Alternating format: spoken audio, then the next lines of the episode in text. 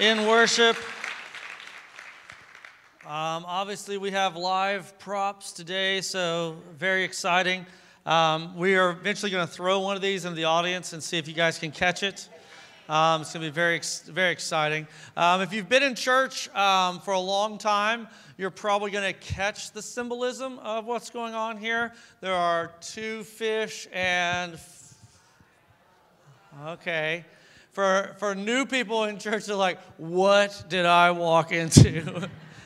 There's an aquarium on the stage. Uh, this is going to be the miracle of the feeding of the 5,000, and uh, we'll get into that in just a moment. But uh, we're going to take our last promise, which is we promise to pay the price for life change, and we're going to combine them in a new series called Priceless, and then that's going to carry us all the way through the Christmas season. And so it's going to be a lot of fun. Um, there's going to be a lot of high inspiration and challenge. And so uh, this series is going to be, uh, it's going to, it's going to be the one our church needs right now. And so um, I wanted to go over those five promises that every Genesis Metronian is agreeing to. If you're wondering, like, if I'm going to sign up for this church, like, what are they all about? What are they going to expect out of me? Um, I think in all relationships, we need to have a fair understanding up front um, because every time someone gets married and did not understand what they were getting into, they get a little frustrated on the back end with the fine print, for better or in sickness and in in good times and in see see y'all know all right you just didn't read the fine print anyway um, so I, I, want everyone to always know what the expectation is up front and by the way we're not going to base these out of like what our church desires. These are all rooted in the first promise. Number one is we promise to preach the word. And why do we put that one first? I believe that one is first and foremost, okay? Because the, the word is what has the power to transform your life. Jesus was the word, and the word became flesh and dwelt among us. And so God's word and Jesus simultaneous. Uh, those, are, those, are, those are the same, all right? When God speaks, that is Jesus. If, if, Jesus speaks, that is God. And so, so whenever we say the power of the word, why would we preach the word? Because if I got up here and just espoused my opinions, okay, my opinions can't transform your life. You, you actually should not go to this church if I just preach my opinion. You shouldn't go to any church where a pastor just speaks in platitudes and sometimes in today's culture, self help. Um, and, and sometimes I don't even have a, a balanced view of God, right? Because we can preach the hard things. And, and if you come out of like a, a Baptist or a Church of Christ, uh, they're like sadomasochist. They believe like you have to preach till it hurts, right? And um, I used to have people walk out uh, and they were like, you know, preacher, you were stepping on my toes today. And they were almost like saying, like, hurt me more. And, um, and, you know, there is a part of God that is just, and we need to make sure that we preach that side. But He's also grace. And so you can't have so much grace that you don't have justice, and you can't have justice where you don't have grace. And so there has to be like that golden mean, right?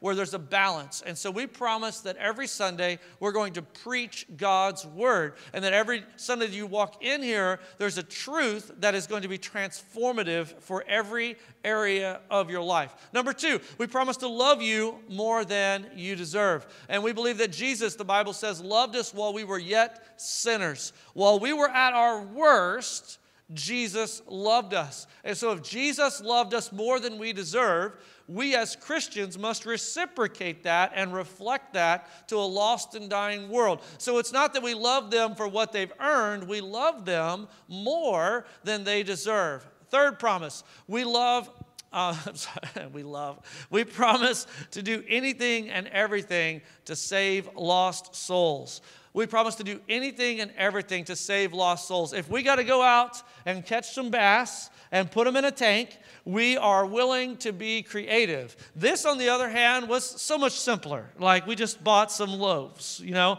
I would love to say that we baked these ourselves, but in today's age, no.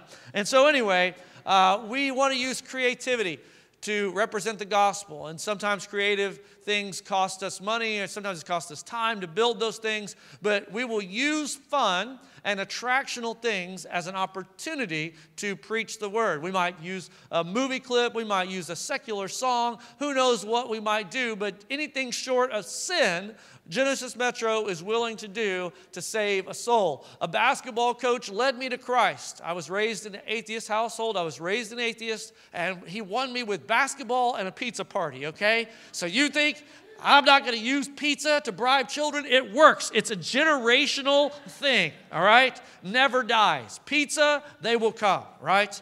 Um, so we will do anything and everything to save lost souls. Number four was last week. We want to be and promise to be a community that you can count on, right? Don't when you're looking for a church, you want to know like if I get in and I put myself out there, if you will, are they going to show up? And Genesis Metro wants to be the church that if you walked in and this was your first time, you walked in at the 11 o'clock service and you walked out and something happened, God forbid, you know, there was an accident, there was a loss, there was whatever it was. You could text, email, whatever. Now, I'm going to say if you call, it, it's going to take a little bit longer, but if you text or email, info at genesismetro.org, within minutes, Someone is going to respond and someone is going to meet that need. Wouldn't that be incredible that you were in a church that cared, that they don't even know you yet, but they care about what happens to your family. They'll pray for you, they'll meet your needs, they'll show up at a hospital, they'll show up at 2 a.m. when everything has gone terribly wrong. I mean, that's the kind of church we want. We want people that are going to care for us and going to show up for us. And what we said was, if we are going to want that type of community that cares like that, then the reciprocal has to be true. Then we have to be the community that cares like that. And so we have to organize our lives in such a way that if it comes to it, we're willing to sacrifice to help my brother or sister in Christ. And that brings us to our last one that we promise to pay the price for life change. I would love to sell you a Christianity that costs you nothing, but I cannot. I cannot. I don't have that on my repertoire today. And so today I'm going to be sharing a story of Jesus and he's going to feed 5,000 people, but there's going to be some conflict with the disciples. And I think that today we're going to portray ourselves in the disciples' shoes, and I think it's going to be very easy for us to understand. Um, before I really get cooking, though, I want you to know that a couple of years ago, I used fish, I used a goldfish in an illustration, and it went, I mean, I've never had an illustration go so bad, right? So we, we have a generation that we're raising, and I, I miscalculated, okay? So the, the illustration was I took a fish out of a fish bowl, and it was a big old goldfish. I don't even know what those are, but it was a koi, a koi. And, um, and I put it um, out of the fish bowl into a container that had a little bit of water, like a little laced water on the bottom. Now, the truth of the matter was, the a, a koi's gills are touching that water, they are safe.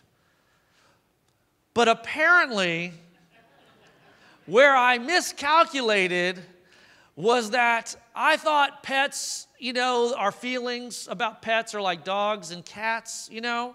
Um, that translated to this goldfish. And people started yelling out from the audience, right? This was to the teenagers on Wednesday put it back! Put it back in the bowl! And, and they thought I was torturing this poor goldfish. And I didn't realize I was raised in an age that you could just like throw a fish on the side of the bank and just keep walking. I mean, we just we just killed snakes and we didn't even think about it, right? And and now this fish has feelings, right? And to, Today, I, I, don't know. One day we'll get to where I think bread has feelings, where you can't eat it, and we're raising, you know, a generation like, you know, oh, don't kill a fish. But anyway, my grander point that was completely lost on this crowd was that while this fish was flopping around, they were worried about this fish, right? But their friends that are flopping around at school without a God, without purpose, without light, without hope, they care more about the flopping fish than they do about their friends. Now, that was a great sermon illustration, man. Did not hit at all. I had senior girls, that's like 17, that were crying in their small group. Did you see what he was doing? That is. Took me back, man. I didn't, I wasn't ready for that, right? So today, the fish will stay in the aquarium Fear not. Fear not, Gen Z. Fear not. Now I will preach. Mark 6.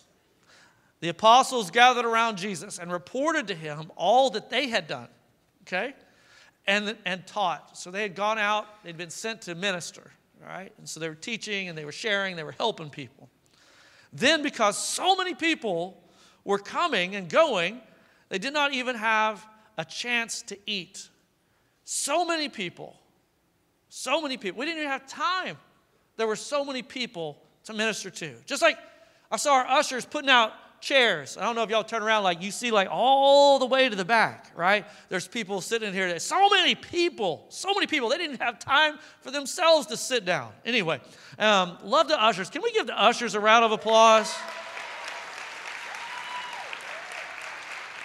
Usher's gonna ush, you know.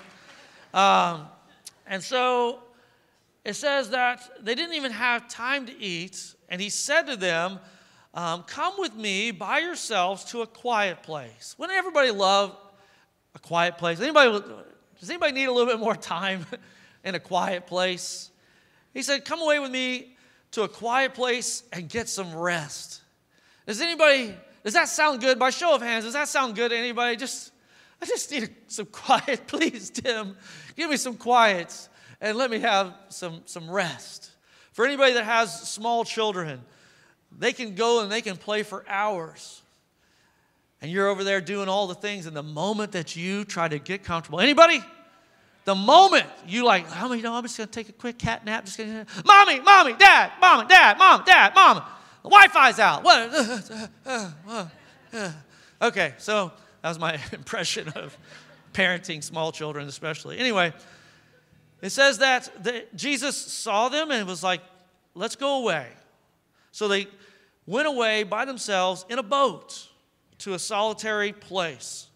Point number one Jesus notices when we have hit the wall, right? Now, this seems like on its face a very simple thing, right? But you got to remember context. He's he's God, right? So you imagine he's like being God and how easy it would be for him to have high expectations. Like I mean, I'm doing it. I don't know if you've ever like worked out with someone who's like the workout person. You know, they're like, "Come on, come on, one more rep. Come on, two more. Come on, three more. Come on, you got it. I can't do it. I just can't." And so he's God. Can you imagine, like, if Jesus was your workout trainer? He's like, "Come on, I can do it. Can't you do it?" You know, like, "No, I'm not. I'm not Jesus. I can't do it." And yet, even though he's God, he seems to have this awareness. And he's like, I, I see you. I see you. I, I know you've been out there. And they were tired for a good reason, right? We can even say they were tired for a God reason. It says that they had gone out and they'd ministered. You know, some of you might show up here on Sunday morning and you're tired, but you're not tired for a God reason. you're tired because you, you stayed out too late, maybe you drank too much, you know, whatever it might be, but you're not tired from you served so many people for the Lord, you know, and so we want to be a good type of tired. And it's a good type of tired, it's a God type of tired when you've given yourself for Christ to other people, meeting their needs in the name of Jesus. That's a, that's a good tired. And yet, God sees them and He acknowledges that as we serve in the kingdom, as we do all of these things that we're called to do to be a good husband, to be a good wife, to be a good father, to be a good boss, to be a good employee, to be a good teacher, to be a good student. I mean, it goes on and on. And to do the right thing is much more difficult, it's much more taxing than it is to do the wrong thing. And so He acknowledges it, He takes the time and He sees it. He says, Hey, I get it. You're weary, you're tired and you haven't eaten. And there is not one person in here that is nicer when you haven't eaten. And the church said, like you, you don't get nicer. You don't, you're not get more patient. You don't get more like, oh, I get it. No dinner again tonight. Oh, that sounds great. Just make a sandwich. Does anybody have like the passive aggressive sandwich guilt? Anybody else do that? I do that. I do it. and then sometimes you're out of bread. You've resigned to the sandwich, and then you open the pantry, and there's no bread. Does this sound like maybe it happened recently? Because it did. So I just eat turkey by itself and some cheese and some crackers. Yeah, that's my wife. Yeah, there you go. Sounds like a meal. And I don't want to belittle this because I want you to know there is some time that you have to take to get away. And Jesus is saying that. Take some time to get away, take some time to invest. If you're a, a marriage that goes 90 miles an hour all the time, it's just a matter of time before it gets you. If you're a person who pushes your team and your employees all the time and never takes time to acknowledge them, never takes time to see that they're hitting the wall, then I promise you that more that you're asking is going to become less as a result of your lack of awareness. And so you got to see it in other people, and then you got to acknowledge it, and then you got to make a plan. Let's have some time to have some fun, to refresh, to, to go away, to get away, to take a day off, to focus, have some solitude, quiet the mind. Because some of you, you, you bury yourself in the horizontal relationships and the busyness of that, and you never take time to get quiet for that vertical relationship, and how are you ever going to grow? How are you ever going to get better if your mind is never still enough to acknowledge, hey, there's some areas I need to work on? Jesus says, I see you. I see you where I see it. Let's go. So he's like, let's get on a boat. Now, at this point, the disciples are like, we're getting on a boat with Jesus, right? Like, good times are ahead, right? We're going to go away and have like maybe a massage, maybe there's going to be some meals, you know. Um, it's just going to be a great vacay, right? And then this is what happens. It says in verse 33 By this time, I'm sorry, but many who saw them leaving recognized them and ran on foot from all the towns and got there ahead of them. When Jesus landed and saw the crowd, he had compassion on them because they were like sheep without a shepherd. So he began teaching them many things. Point number two What do we do when what they need is in opposition to what we need? What do we do? What do we do? Now, just to give y'all some frame of reference, Little Elm Ramp is about seven miles away, all right? And you could put it in Little, Elm, Little Elm Ramp. And this would be this would be for, for our parallel purposes. Imagine that I was down there and I had some of my disciples with me. You know, Ben, our CFO, you know, he's the bearded guy. You know, like we're getting in a boat, and maybe Paul Galata, he's one of our longtime elders, has been here for like 17 years. He was shredding on the guitar over here. He's the guy that rocks out. And by the way, he may or may not have been in a rock band and may or may not have hung out with Motley Crue in LA dive bars, whatever. Ask him about it he'll tell you, okay? And now he's an elder and went to Southwestern. I love Jesus that he makes that happen, you know? Motley Crue, Jesus. Anyway, Baptist. Anyway, so. So imagine that me and Paul and, and Ben were boarding my boat, and there were some people at the ramp, and they're like, hey, that's PT. That's PT. He's down there. He's the pastor of Genesis Metro. And there's good things going on at Genesis Metro. That's Ben, and that, that's Paul. And like, you know what? I see where they're going. They're heading across Lake Lewisville, and, and they like, you know, we are so excited about this. We are now going to run around Lake Lewisville. I want you to imagine that. Like, we're going to run down through the colony, and when you hit that little bridge, it starts to smell. Y'all know it does. And I'm not bagging on the people of the colony, but that in between Little Elm and the colony, it has a it, preach. Is am I telling the truth? And it starts to stink. And so then you got to, you're running through that, the haze, and you get on 121, and now you're down 121, then you're up north on 35, and now we're getting across there to the ramp that's at Arrowhead Park over there, and you've gone about 30 miles, okay? And you're like, all right, whew, we're here. And imagine like the dismay on the apostles' face, like, wait a minute, did you just, like, yeah and they brought cousin Larry and all their family.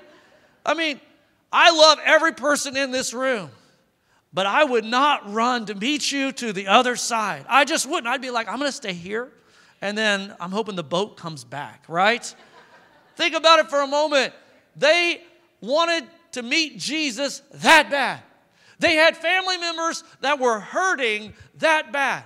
In a, a, synoptic accounts, which are the other gospels accounts of this same story, Jesus actually began healing while he was teaching. And so they wanted to run with their family. They wanted to go pick somebody up along the way because they knew where he was headed, because they knew if they could get them to Jesus, that Jesus would change their lives forever. And the church said, Amen. The run is worth it if you ever got to Jesus, right? When he saved you from your sins, the run was worth it, man. When he put your marriage back together, that run was worth it. Man, when He put your finances back together and made the deal happen that seemed like it was dead, that run was worth it. I'm here to remind you, right, that sometimes, whew, it says that Jesus saw the crowd and He had compassion because they were like sheep without a shepherd.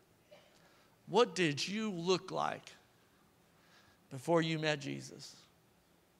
What did you look like? From God's perspective, you were lost, you were guilty, you were on your way to an eternity separate from God. You were hopeless and you were helpless. So when he sees the crowd, he has compassion.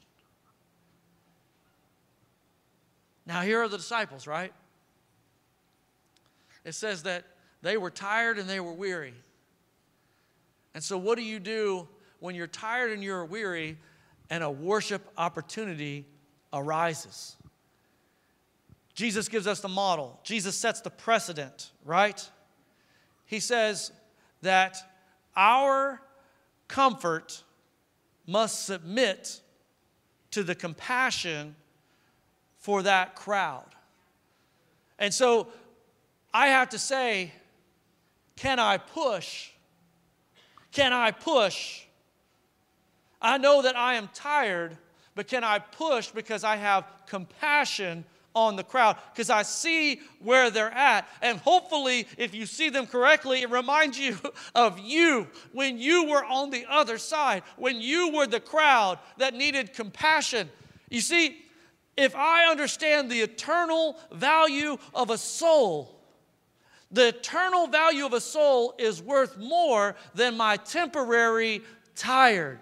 The eternal value of a soul is worth more than my temporary hunger. The value of a soul is worth my temporary loss of sleep. Because if I push a little harder, then I can win one more soul. That soul is changed forever but my hunger will be satisfied tomorrow. So, which is greater for you, your comfort or your compassion for others? I think in today's society, wouldn't you agree that we are preached a self centered gospel where the goal is our comfort and our compassion for others?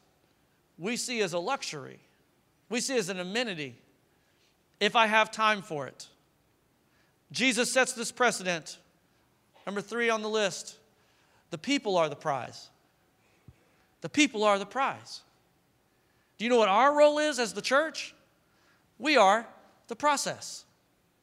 Right? The prize. You at Genesis Metro, when your family walked in, you are our prize. You want to know the trophy that we hold up above our heads? It's not the Big 12 championship. It's not the SEC championship, which who knows what's going to happen there. You know, I think that Texas should get in because they beat Alabama, right? Everybody agree? I think so. Yeah. Florida State's undefeated, Washington's undefeated. I'm not going to go into all this right now, but I'm just saying Texas deserves to be in there. Anyway, I'm not even a Longhorn fan, I'm a Sooner fan, and I'm saying that's how you know I love Jesus, okay? So Jesus sets the precedent that the people are the prize. So whenever you think about people walking through these doors, I want you to know that every single family, we see you as the prize. We see you as someone who is in need of Jesus, who is in need of community, who is in need of the truth, who is in need of understanding that souls being saved is worth any price being paid. And so, as you are walking in this building, I want you to know that we loved you before you ever walked through the door. We prayed for you before you ever walked through the door. That when you walk in here, you see something and you sense something different. And that's because we actually care in the name of Jesus. And so, what I want you to see is that you are the prize, and you have to start to see people as the prize. The prize is not more for you, the prize is not how much bigger can I build it. The prize is the people, the people you work with, the people you live with, the people that live around you. Those are the prize, and we are the process. Surely, right? Surely the process can't fail the prize. The process can't decide, I'm too tired today. Right? Imagine that the guy that was in the parking lot today that smiled at you and waved at you. Imagine he said, You know what? The prize wasn't worth it. Imagine the guy that put your chair out today. He said, The prize wasn't worth it. Imagine the person sitting over in the daycare, daycare, children's ministry, whatever you want to call it. Imagine that today they said that it wasn't worth it. And for some parents in here, if you have small children, let's be honest. You love those people over there in that building, don't you? You love them. You love, hey man, two hours so that you can focus on God's word and have that little bit of time of sanity. And the church said, Amen. Some of you even go to two services. You're like, yes, we want a double portion, Tim, but you really want two hours away, right? I get it. We're cool with it.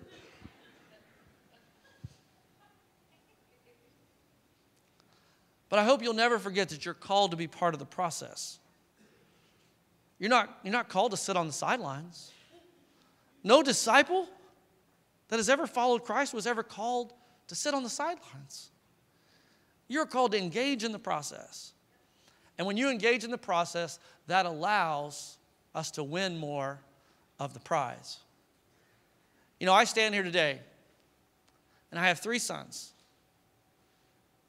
Two of them are already in the ministry.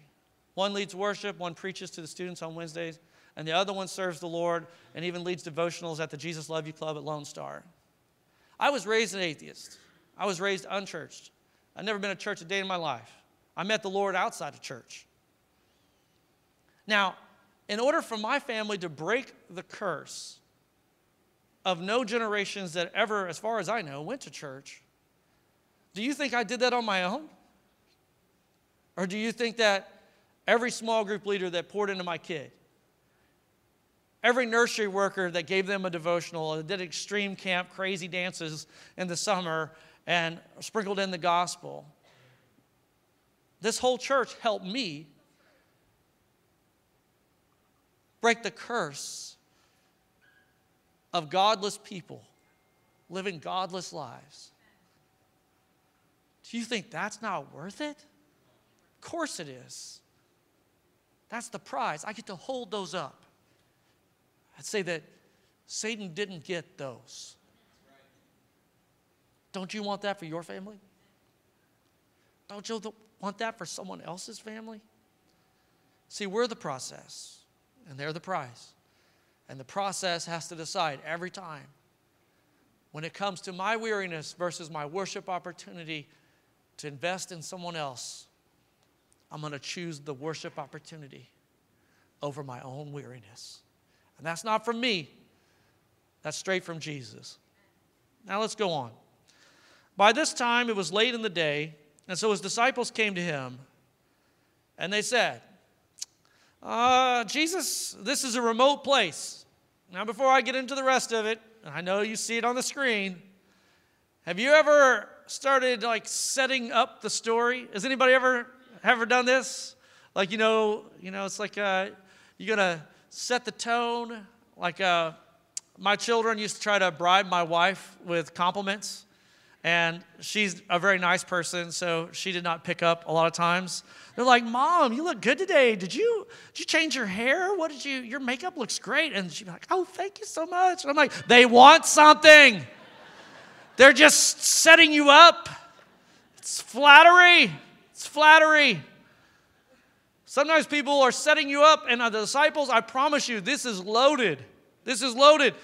They see the sun is getting low, and they're like, uh, "Hey, Jesus, you know this is a this is a remote place, and uh, it's already it's already very late. So if you went up there to verse 35, put 35 back up there.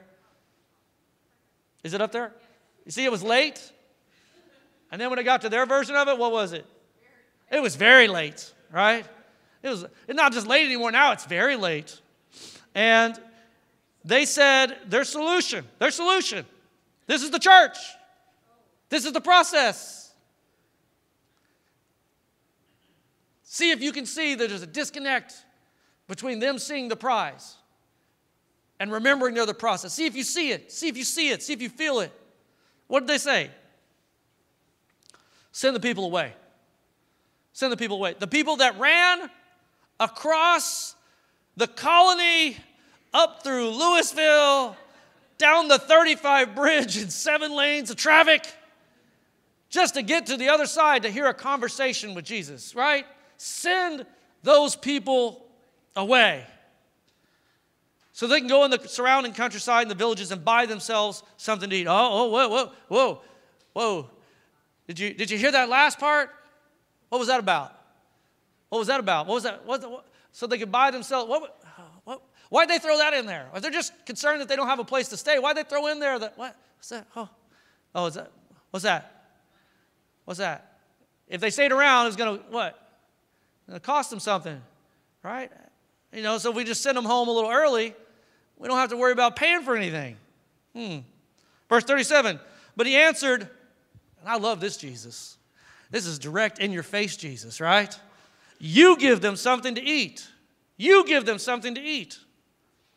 But he answered, You give them something to eat. They said to him, That would take more than half a year's wages. Are we to go and spend that much on bread and give it to them? Mm, mm, mm, mm. Reason versus resources. Reason and resources said, Send them away. Send them away. Whenever you're using your reason, you'll say, send them away. Now, listen to this. Listen to this. Any, do I have any accountants in the room? Raise your hand if you're an accountant. Several. If you're the accountant in your family, like you do the bills, raise your hand. All right, good. If you're the one that doesn't do the bills, raise your hand. Yes. These are eternal forces locked in a struggle, in a battle. If you have two savers, guess what? You're not having any fun. If you have two spinners, guess what? It's just a matter of time. every CFO, every accountant person in any organization has said this to the CEO, okay? Uh, listen, I know what you're wanting to do here, okay? I, I, I hear what you're saying and I appreciate the grandiosity of the vision that you have espoused so eloquently.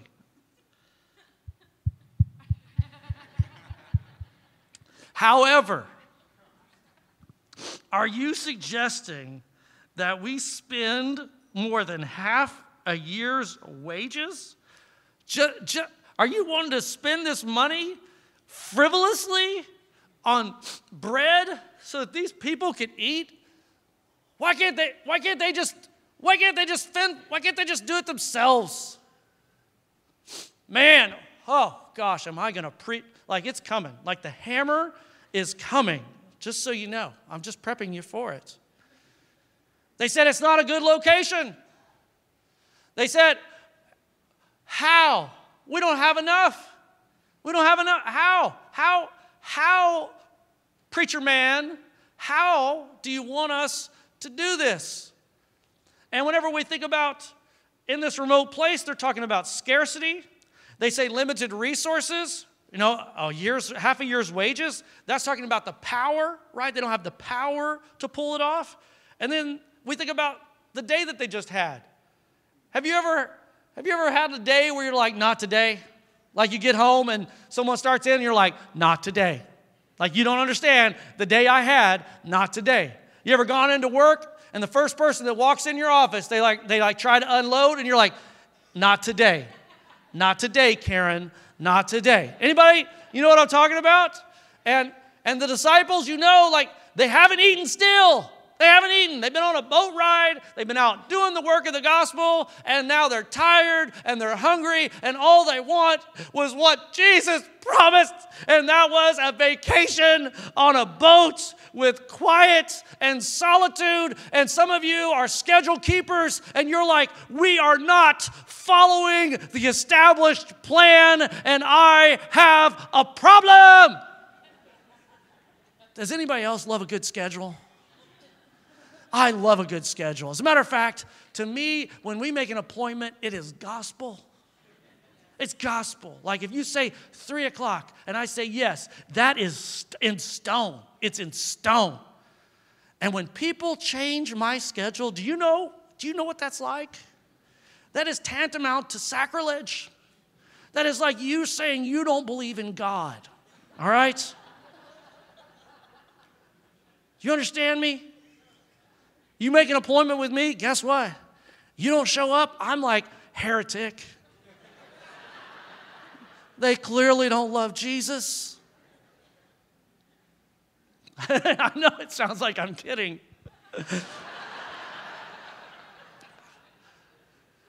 My wife is a very spontaneous person. I remember like she would say, like, hey, why don't we just go tonight?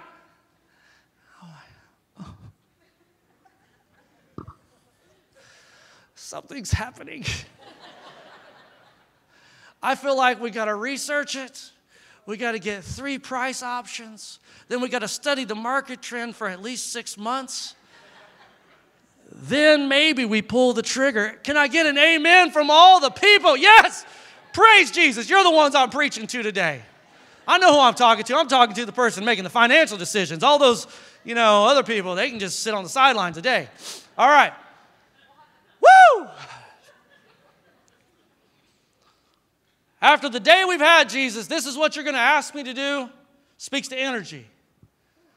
So we got scarcity, we got a lack of power, and we don't even have the energy to pull it off. So, what do we do when reason and resources say, send them away? Send them away. Can I remember, can remind you of Ephesians chapter 3, verse 20? The Apostle Paul was writing this. He said, Now unto him who is able to do exceedingly abundantly more than I could even ask or imagine. To him be glory in the church and in Christ Jesus forever and ever. Amen. Tell me you don't have enough. Tell me you don't have enough. And I will say, you're praying to the wrong God. If you'd go to the God who has exceedingly abundantly more than you could ever ask or imagine, you'd never get to the place that scarcity, power, or energy were the excuse to sit it out. And I'll close. But he answered, You give them something to eat. Verse 38 How many loaves do you have? He asked. Go and see. When they found out, they said, We got five. And Bonus, we got two fish. Then Jesus directed them to have all the people sit down in groups on the green grass. And by the way, I just love that the Bible includes little tidbits like that. I imagine it's a nice Bermuda, you know, it's soft, like a putting green. So they sat down in groups of hundreds and fifties, taking the five loaves and the two fish, and looking up into heaven, Jesus gave thanks and he broke it Mm. Then he gave them to his disciples to distribute to the people. He also divided the two fish among them all. They all ate and were, say it together. Mm. And you know, some of you, you eat more than others. You ever try to take a food? no, I'm not going to say it. And the disciples picked up 12 basketfuls of broken pieces of bread and fish. The number of the men who had eaten were 5,000, plus women and children, so easily 15,000 people. Last point we have enough. We have enough. We have enough. You say, Tim, I don't feel like I know. I know. I know. Um, in your hands, in your hands, you have enough for a day. That's what they had. They had enough for the boy who gave it, they had enough for a day. But in his hands, they had enough for everyone. The question I'm going to pose to you is whose hands do you want your fate in? Whose hands do you want your fate in? Because it can't be in your hands and in his hands at the same time. You see, it, it took someone giving all that they had left in order to unlock the blessing that Christ put on it. And that's what unlocked the abundance that was given. So if I keep for myself, because you know, you know, you know, if you've ever been around a group of hungry people and you're the only one that has some food, what are they going to say? What are they? What are they to like? Oh, can, can I? Can I, can I have some of that? Can I have some of that? And this is the way a lot of Christians are. You know what? You're like, no, what, what are you talking about? Like, I got, you got what? Did you not bring your own? Did you, did you not bring your own grace? Did you not bring your own mercy? Did you not bring your own forgiveness? No, no, no, this is mine. This is mine. I was prepared, and so I have what I need. Wouldn't it be terrible if the church said, send them away because we don't have enough? When we have a God that is enough, and whatever we put in His hands, guess what He does? He expands whatever we put in His hands, and then He gives it back, and He gives back the same but better. He gives back the same but different. He gives back the same but it lasts longer. He gives back the same but it goes further. Do you understand whose hands is it in? If we let Him bless what we give, He gives it back, but it's better. Church, you can't get better than that. I'm just wondering who has the five loaves and the two fish that's going to unlock the abundance of the next season of Genesis Metro Church. What I'm trying to say is we have enough. We have enough to do all that we can. With all the people walking in the room, I have compassion. I see the souls, I see the need. And now all we have to do is let our feet walk and let our hands give with the, the, the obedience because I got two things. The heart of God is moved by the need. That was the compassion. The hand of God is moved by the sacrifice. That's our part.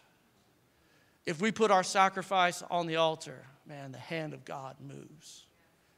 If we hold it for ourselves, we'll eat for a day. But the souls that walk through here, they get lost forever. The souls that are on the outside that have yet to come, they get lost forever. I know what I want to be about. I want to be about the next. I'm willing to give all of it. And I've given all of it, and I will give all of it. You see, the stone is just a stone. But whenever David puts it in the slingshot and he lets it go, whose hands? Whose hands do you think guides the stone? You want to bring down the giant? You can't keep it. You got your stones in your pocket, bro. Whenever Abraham walks his boy up the hill, puts him on the altar, whose hands does he put the fate in? God's. What does God produce? The gospel.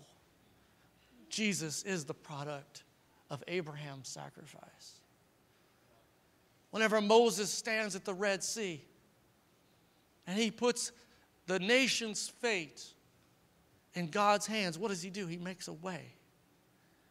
I don't know if you need to bring down a giant. I don't know if you need God to part the sea. Man, I don't know what it is you need today, but I know that if you would give it to God and put it in His hands, now it's going to hurt because He's going to break it. You're going to put your heart in His hands, He's going to break it. That's humility. You're going to put your trust in His hands and He's going to break it. But then He's going to bless it and He's going to multiply it and He's going to hand it back to you. When you got saved and accepted Jesus for the forgiveness of your sins, what did you do? You said at some point, I give up, I can't, I'm not enough. And you said, Here it is, God, and you gave it to Jesus. And guess what He did? He broke it. He blessed it and then he handed it back to you better than it was before. And enough, enough now, enough for a marriage, enough for your children, enough for your finances, enough to get to the next place in life. He broke it, he blessed it, he gave it back, he gave it back better, and he gave it back with you to have enough, not just for you, but for everyone around you. Now, what are you going to do with what he blessed you with? Boy, I hope that you'll say, man, put it back in. Put it back in because the next soul is worth it. Let's pray. Father, we ask in the name of Jesus, God bless the fish. God bless the bread. God, I'm praying for the people that already have it. What I love about this illustration is that Jesus reduced himself and restricted himself to the obedience of a little boy. of a little teenager that said, you know what, I'm willing to give. I'm willing to give up so that other people can have, yeah, I'm willing to do that. Man, you know how helpless it feels waiting for five loaves and two fish? I know that we have some disciples in here. You're like, there's no way this math doesn't work. How can less be more? Sorry, now your life feels like where they were at. They were in a remote place, desolate, lack of resources, looking for Jesus. You say, Preacher, I'm willing to do whatever you say. I'm willing to run as far as you say to run if you're saying that there's an answer.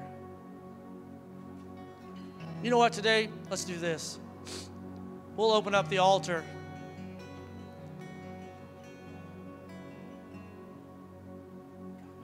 If you want to put something on the altar today through prayer, through worship, we'll open this opportunity up. I'm going to ask the staff and the elders, they're going to be down here. And if you want someone to pray for you, pray over you, I'm going to ask them to go ahead and come. We haven't done this in a long time, but today's the day. Yeah, go ahead, stand up and come. All my staff and all my elders.